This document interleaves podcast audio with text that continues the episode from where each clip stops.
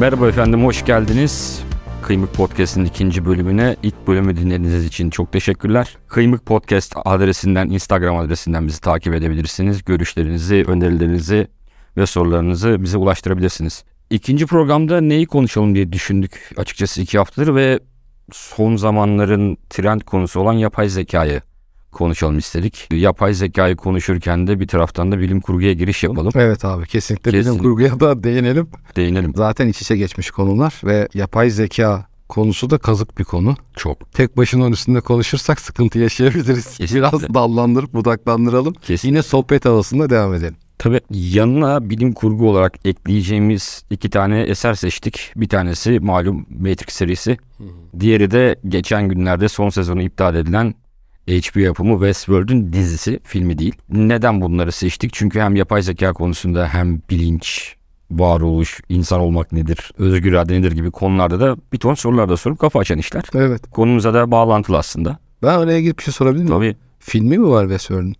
var çok eski tarihli hatırlamıyorum ama hatta iki ya da üç tane film var. Yani aynı konu üzerinden film. Konsept aynı burada daha derinleşmiş. Tabii. Hmm, hı hı.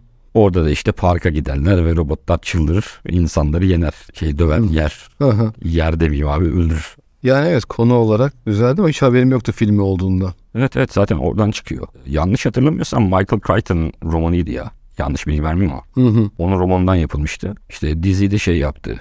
Jonathan Nolan ve Liza Joy yaptı. Son sezonda iptal edildi diyorsun. İptal ben bundan mi? da haberim yoktu. Ben 3 sezona kadar izledim. 4. sezonu izlemedim. Bitirmeden kapattılar yani. Yani bence kazançlı çıktı.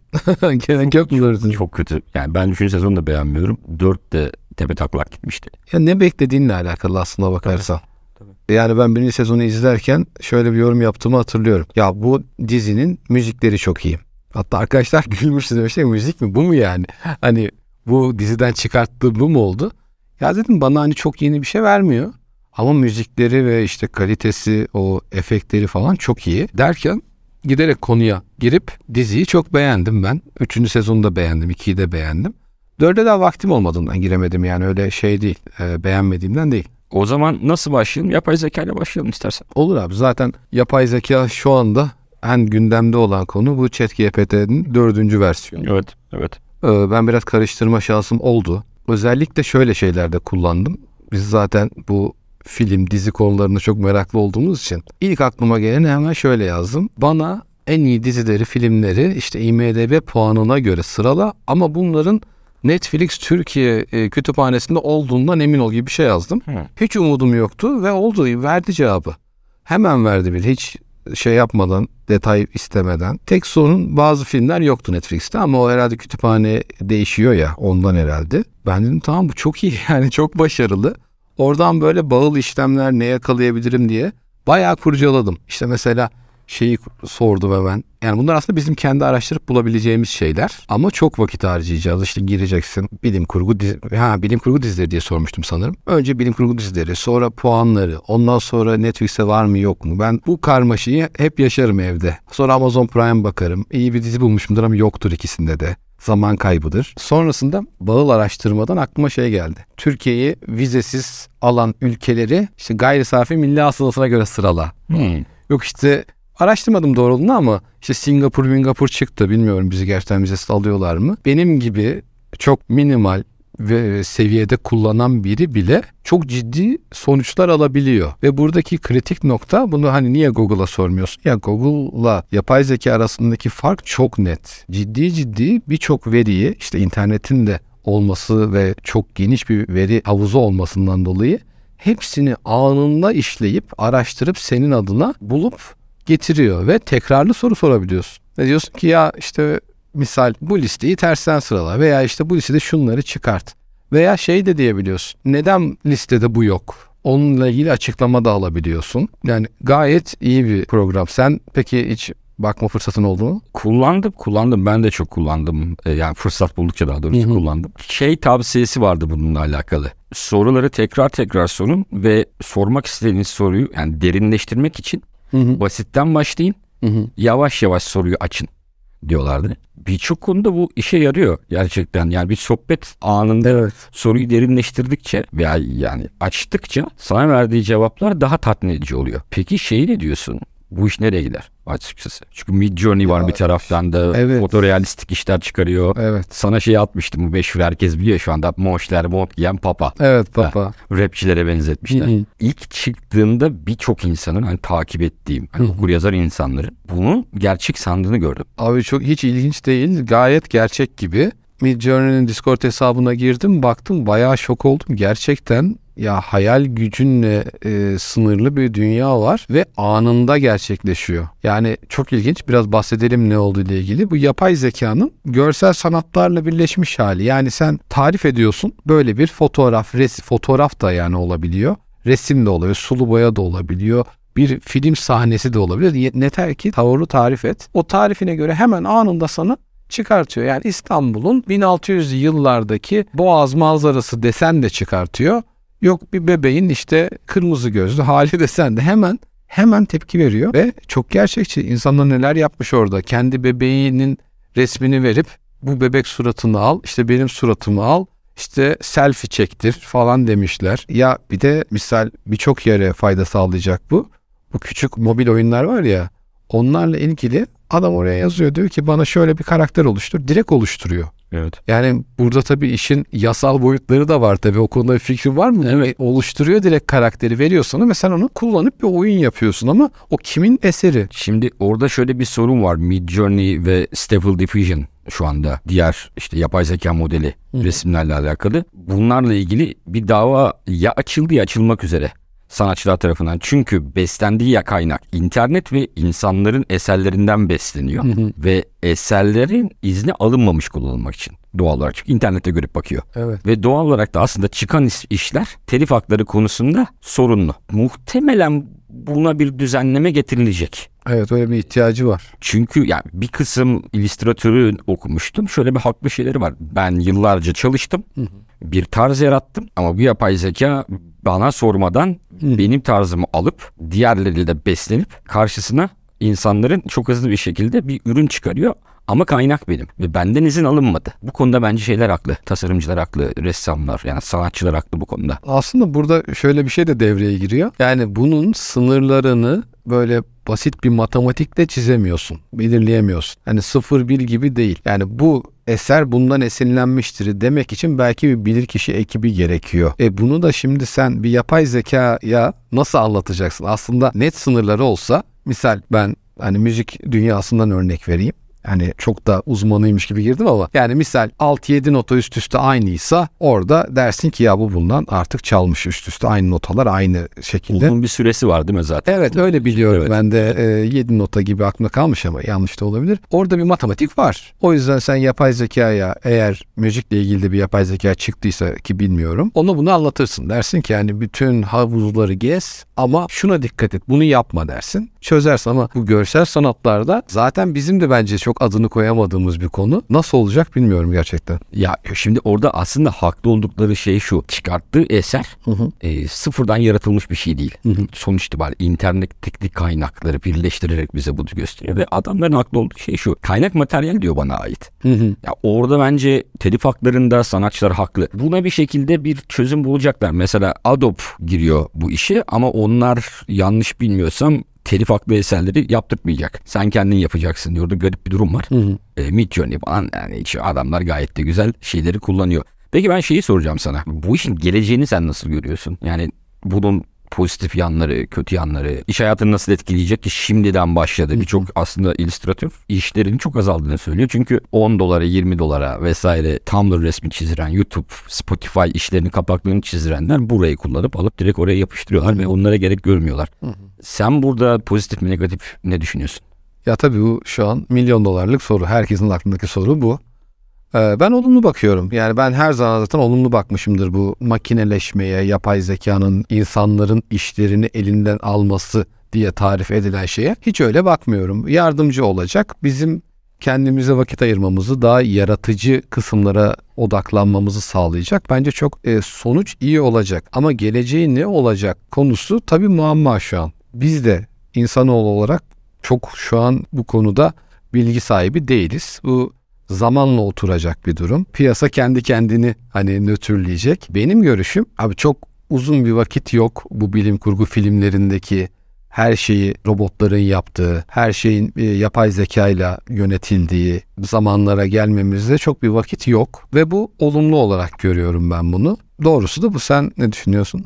Ben galiba yaşlandıkça muhafazakarlaşıyorum. Hı. Olumlu yanları olacak ama olumsuz tarafları beni ürkütüyor. Bir kere doğru yap, yapay zeka birçok konuda bizim hayatımızı kolaylaştıracak. Robotik bizim hayatımızı kolaylaştıracak ama çok büyük bir işsizlik dalgası gelecek diye düşünüyorum. İki şekilde düşünüyorum. Gelişmiş ülkelerde olacak ve asıl sorun bence gelişmekte olan veya 3. dünya ülkelerinde olacak. Şöyle. Şimdi bu ülkeler aslında işte G7 ülkelerin diyeyim veya dünyanın en yüksek gelirine sahip marketlerin ürünlerin yapıldığı yerler. İşte ne bileyim Endonezya'da yapıyorlar, Tayland'da yapıyorlar biliyorsun Çin gibi ülkeler. Ürünün robotlara yaptırılması yani makinalara yaptırılmasının maliyeti ve verimliliği insanınkinden ucuzladığı anda bu ülkeler bir anda işsiz kalacak bir anda gidecek bu ülkeler. Şimdi o insanlar nasıl doyurulacak? Çok basit bir şey var. Aç kalan insan yürür.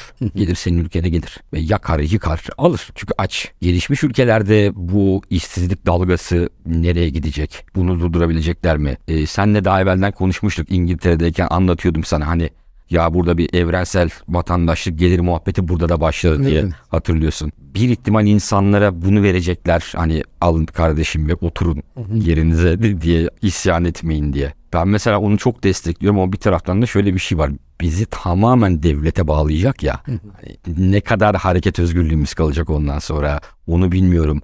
Yani yapay zekayı ben birazcık bu şekilde düşününce ürktüğüm yer beni mutlu eden şeylerden daha fazla oluyor. Ya ben bu işsizlik dalgası sürecinin yaşanacağına inanıyorum. Ama bunun çok uzun vadeli bir şey olmayacağını, kısa süreli bir geçiş dönemi olacağını düşünüyorum. Çünkü neden? Sen zaten söyledin bu devletin tüm insanları maaşa bağlaması konusunu. E bu nasıl olabilecek? Kaynaklarımız değişmiyor aslında. Kaynaklar var. Bu dünyanın bize verdiği kaynaklar. Burada değişen ne? İşçilik kısmı. Şimdi işçiliği yoğun olan ülkeler yani kaynağı olmayıp değişiklik yapan ülkeler evet ilk etapta bir ne oluyoruz diyecek. Biz bir şey yapamıyoruz artık kazanamıyoruz ama kaynaklara sahip ülkeler özelinde düşünürsen onlarda hiçbir problem çıkmayacak. Zaten kaynak var, gelir var. İşçiliği yapay zekaya verdin. insanlara rahatlıkla sen maaşını dağıtırsın. Bu da kendini dengeleyecek dünya genelinde bence bir yerde. Evet belki dediğin gibi olacak. O bölgelerden işte Çin'den Endonezya'dan bir dalga yayılacak dünyaya.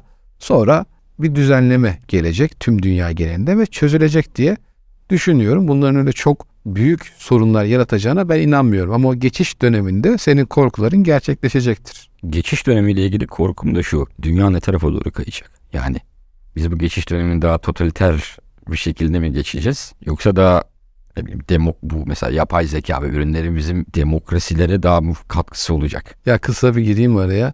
Şimdi zaten sen demin dediğinde işte devlet bazlı yönetim, işte devlete bağımlılık. Aslında tam olarak öyle düşünmüyorum. O artık biraz firmalara, şirketlere dönecektir bir noktadan sonra. Yani bu Cesur Yeni Dünya Aldık Saksı'nın kitabında sanırım vardı. Almanya olmayacak da Volkswagen olacak. İşte Amerika Ford'tu galiba orada. Şimdi Google olur, Apple olur. E, muhakkak ki bir şeye bağımlılık olacak bir üst yönetime. Ama bunun da aksi düşünülemez. Çünkü sen e, çok bireysel, anarşik bir ortamda diyeyim. Zaten bu yapay zeka şu bu kullanamazsın. Bu toplu yapılması gereken bir şey olduğuna inanıyorum. Ve ben hani ben yine olumlu bakıyorum. Ee, tamam belli bir erkin elinde çok büyük güçler olması hoş durmuyor ama yapay zeka hukuk sistemini de doğru düzenler diye düşünüyorum. Yani korkunç geliyor. Evet mesela Çin'deki bu her tarafta kamera olması ve anında cezalar verilmesi vatandaş Vatandaşlık puanı. Bak bravo. Vatandaşlık puanı ile bir şeylerin oturması. Hani e, birçok buna karşı çıkacak kişi tanıyorum ama bu kadar kalabalık bir dünyada, bu kadar bilinmezlerin olduğu bir ortamda bunlar aslında bence yapılması gereken şeyler ve yapay zeka ile hukuk da adalet sistemi de oturacağına inandığımdan ben çok olumlu görüyorum işte sonu. Yani artık sanata, daha e, yaratıcı düşüncelere, bunlara insanların odaklanabileceği bir ortam yaratılacağını inanıyorum. Tabii dünyanın kaynaklarının sonsuzmuş gibi düşünerek bunu anlatıyorum. O bambaşka bir podcast konusu tabii. Oraya bir araya girmek istiyorum. Dediğin yerden devam edelim istiyorum. Bu konuda seninle bayağı farklıyız. Evet. Yani ben Öyleymiş. Ben de şimdi anladım. ben kötü tarafa doğru gideceğini düşünüyorum. Çünkü boş kalan insanların sanata, bilime yöneleceğini düşünmüyorum. Her şeyden önce. Kaynak konusunda şöyle bir sorun var. Şimdi yapay zeka vesaire robotların server ihtiyaçları var ya.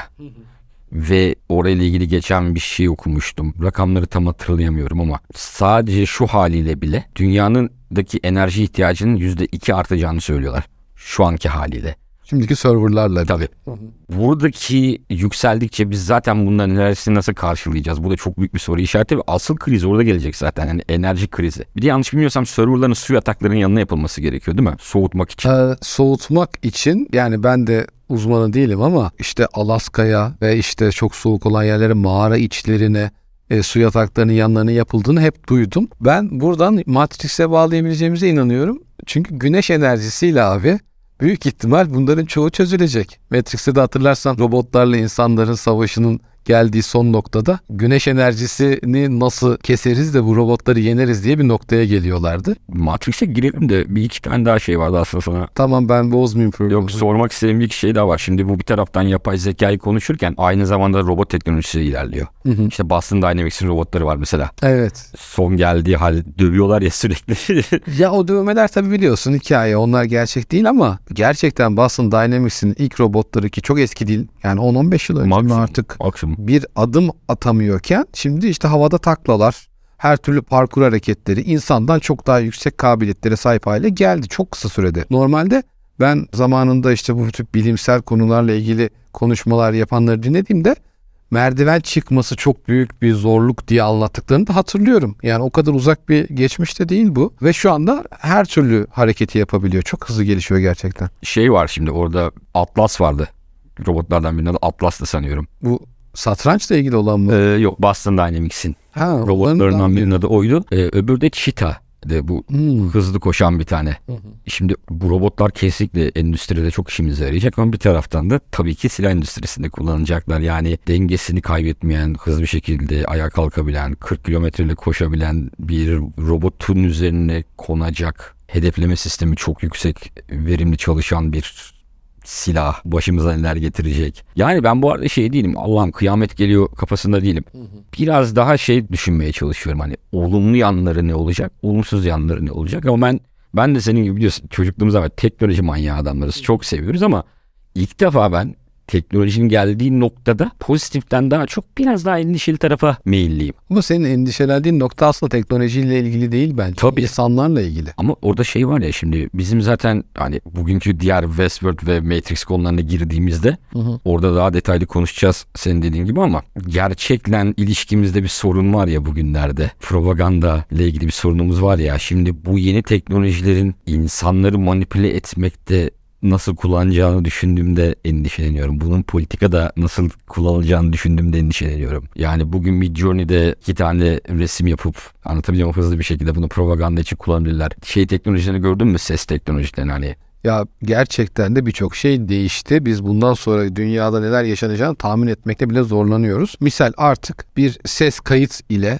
veya hatta video kayıt ile, görsel kayıt ile birine bir şeyi kanıtlamak yani mahkeme kısmını işin hukuku boyutuna hiç girmiyorum da bir topluma bir şeyi kanıtlamak çok zorlaşacak artık. Sen hani bak "Hım, başıma böyle bir şey geldi diye bir video açtığında sana yo bu yapay zeka ile üretilmiş diyen bir sürü kişi olacak. Bunlar evet kötü tarafları. Ayrıca az önce bahsettin siyasi politik olarak nereye götürecek diye. Facebook yani Meta bütün verilerimizi toplayıp oradan bir algoritma yaratıp oradan da seçim sonuçlarına bir tuşla etki edebildiğini zaten yıllardır konuşuyoruz. Bunu hani Afrika ülkelerine denemelerini yapmışlar, etmişler. Bunlar aslında yaşıyoruz şu an, içindeyiz. Tabii. Yani bilim kurgunun içindeyiz şu anda. Kesinlikle şey işte bu halindeyken ne kadar etki yapmaya başladı. İşte Donald Trump'ın seçimlerinde Cambridge Analytica'yı kullanışları ve çok, Evet. çok farklı bir taktikle uygulamışlar. Taktikleri şu ya senin arkadaş listenden senin işte beğendiğin, like ettiğin vesaire gibi konulardan politik görüşünü daha doğrusu nereye meyil ettiğini anlamaya çalışıyor. Ve sen ortalarda biriysen onu çıkarttığında ya bu adam işte Hillary Clinton'a kayabilir ama cumhuriyetçi. Sana Hillary Clinton'ın cumhuriyetçilerle ilgili sözleriyle alakalı propaganda gösteriyor. Sen bak sen kendi yerinde kal diye. Şimdi bu haldeyken bunları kullanabildiğimizde anında hiper gerçekçi resimler, muhtemelen çok yakında hiper gerçekçi videolar yapılabilecek. Sesin yapılabileceği taklit edilebildiği bir yerde bir yalanı sen bir şekilde bu bir yalandır diye e, bunu kanıtlayana kadar geçen sürede başımıza neler gelebilir? Bunu sadece politik olarak düşünme. Ve kanıtlayabilecek misin ben yalan olduğunu? O da çok büyük bir sıkıntı. Tabii Yani sırf sadece tanıklara kalacaksa iş. tabii. Tanık işi de çok şu an trolleri düşününce o da çok bir şey ifade etmiyor. Gerçekten hukuki anlamda birçok zorluk çıkacağına eminim. Ama zaten hukuk tarafından baktığımızda birçok tapenin, kaydın izinsiz alındığı gerekçesiyle kullanılmadığını da biliyoruz. Ya yani bunlar hani biraz ben kendi açımdan söylüyorum uzmanları ilgilendiren konular olacak. Ve evet birçok zorluk olacak ama ben sonunda bunların da bir şekilde çözüleceğini düşünüyorum. Ama sen savaşla ilgili e, askerler ve bu savaş e, teknolojilerin gelişimi dediğinde o gerçekten bambaşka bir konu. O tamamen insanların vereceği karara bakıyor. Şu an biz bu teknolojiyi nasıl kullanacağımıza karar aşamasındayız. Umutlu olma tarafım bu. İlla ki bu kötü tarafları kullanılacak, denenecek. Belki Black Mirror'dan daha beter şeyler, senaryolarla Olabilir. baş başa kalacağız. Ama günün sonunda ben yine sağduyunun kazanacağına inanıyorum. Umarım senin dediğin gibi çıkar. Hani ne bileyim şöyle tarihe, yakın tarihe böyle şöyle bir aklımdan geçiriyorum ve evet, teknolojileri iyi niyetleri kullanıyoruz ama kötü niyetleri kullanmak zorunda kalıyoruz. Ya genel anlamda dediğim gibi abi bu tek bir de şeyi çok merak ediyorum. Şimdi internet icat edilmeden bilim kurgudan da konuşuyorduk ki internet icat edilmeden bilim kurguda da internetimsi şeyleri hayal ediyorlardı. İşte çok uzaktaki bir galaksiyle anında görüşme, yüz yüze görüşme, el bilgisayarlarında konuşma vesaire ama hiç kimsenin tahmin edemediği bir şey var ya sosyal medya. Sosyal medyayı kimse tahmin etmedi. Doğru diyorsun bu. Evet. Sosyal medya internet icadından sonra da anlayamadığımız bir şey önümüze çıkana kadar. Onu ben şeyi düşündüm. Bazı icatların mesela internetin icat olması ve bizim bunu kullanmamız gerekiyor ki sosyal medya gibi bir şey düşünebilelim. Öncelikle onun altı altlığı lazım bize. Önce ana teknoloji lazım ki düşünemeyelim. Çünkü bilmiyoruz. Hani hiçbir fikrimiz yok. Şimdi beni işte korkutan şeylerden biri şu. Yapay zekanın yeni hali geldi. Yavaş yavaş ilerleyecek. Orada bir yerde yapay zeka programlarının sosyal medya gibi kırılması ne olacak? Orada bizim karşımıza çıkacak işte gelişme ne olacak? Onu ben çok merak ediyorum. O artık bence o nokta işte ya seni haklı çıkaracak ya beni haklı çıkaracak ki umarım sen haklı çıkarsın. Ee, dedim çünkü yaşamayı seviyorum abi. Yani sosyal medya deyince e, yani seni korkutan ne onu aslında tam anlamadım. Sosyal medya evet bizi oyalayıcı ve gerçeklerden uzaklaştırıcı, araştırmaya olan ilgimizi azaltıcı, belki çok daha kötü nesiller yetiştirecek bir eğitimsizlik seviyesine ulaştıran bir şey ama nihayetinde ihtiyacımızı da karşılayan bir durum. Sosyal medya sayesinde anlık o boşluklarımızdaki çok yoğun bir hayat yaşıyoruz. O boşluklarımızda anlık keyifler duyuyoruz. Komik videolar izliyoruz. Arkadaşlarımıza ulaşıyoruz. Yani bu iyi ve kötü kararı yine insan bazlı. İnsanın onu kullanmasıyla ilgili. Sen insana kötü bir şey sundun diye sen kötü olmuyorsun aslında. Onu kullanan insan kötü oluyor. Şimdi mesela sen de ben de Instagram kullanıyoruz. Ama bilmiyorum sen kullanıyor musun da işte TikTok kullanmıyoruz. Daha gençler kullanıyor. Bu TikTok kötüdür anlamına gelmiyor. Yani bazı ihtiyaçları karşılayan bir aplikasyon. Yarın öbür gün onun da yeri kalmayacak belki dünyada veya bambaşka bir şeye gidecek. Yani ben bu yapay zekayla tabii ki farklı ihtiyaçlarımızı, açıklarımızı da giderebileceğimizi düşünüyorum ve bunun her zaman da insanlığın gelişimine yönelik çok daha ulvi kararlar, sistemler olacağını değil, böyle şeyler olacağını da düşünüyorum ve bunu da kötü görmüyorum. Yani sen neden korktun? Konunun yer, geldiği yer çok güzel ama bu program süremiz bitmek üzere. Ya evet hiç ne Matrix konuşamadık ne Westworld. Hiçbir şey konuşamadık. Konunun geldiği yer şundan çok güzel. Aslında bizim bu iki esere bağlanan bir yere geldik. Senin son dediğinle alakalı. Çünkü sen şeyi iddia ediyorsun şu anda. İnsanların özgür iradeleriyle seçim yaptığını. Ha evet şimdi anladım nereye Evet. götüreceğini konuyu. Bu çok güzel. İstersen programı burada kapatalım. Olur. Öbür programda Matrix ve Westworld üzerinden Özgür irade. özgür iradeyi konuşalım. Gerçeklik nedir konuşalım. Biraz onlara kafa yoralım. Dinlediğiniz için çok teşekkürler. Bir sonraki programda görüşürüz. Hoşçakalın. Hadi eyvallah.